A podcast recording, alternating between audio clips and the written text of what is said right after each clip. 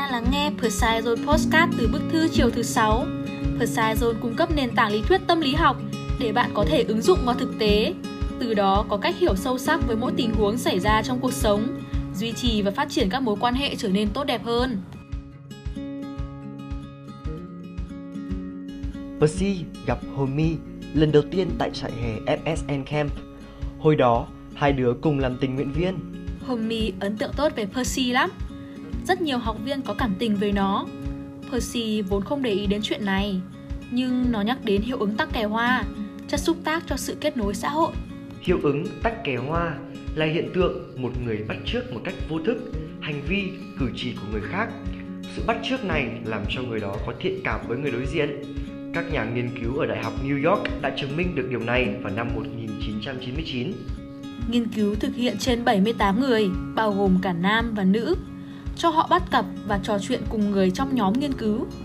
Một nhóm sẽ bắt chước hành vi của người tham gia và một nhóm thì không. Sau khi kết thúc cuộc trò chuyện, nhà nghiên cứu cho người tham gia đánh giá mức độ yêu thích của họ đối với đối phương. Kết quả, người tham gia yêu thích những người bắt chước cử chỉ của họ hơn. Khi một người thấy ta bắt chước một cách vô thức các cử chỉ của họ, họ sẽ cảm giác được bản thân có sức ảnh hưởng đến ta và đâu đó họ tìm thấy sự đồng điệu, nhờ đó sự thiện cảm của họ về ta sẽ tăng lên. Đối với những người thân thiết, thường có những hành động giống nhau như tan hai bàn tay, đặt tay lên má, bắt chéo hoặc mở chân theo người đối diện. Nhấn mạnh rằng những hành động này là vô thức, còn nếu ta cố lặp lại việc bắt chước người khác một cách máy móc sẽ cho ra kết quả hoàn toàn ngược lại. Thật ra không chỉ nhờ vào hiệu ứng tắc kè hoa mà chúng ta còn có nhiều thủ thuật tâm lý khác để gây thương nhớ đấy.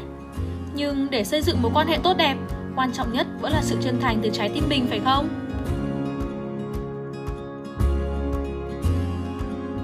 Bạn nhớ theo dõi những câu chuyện thú vị của homi và Psy vào thứ tư hàng tuần trên bức thư chiều thứ sáu nhé.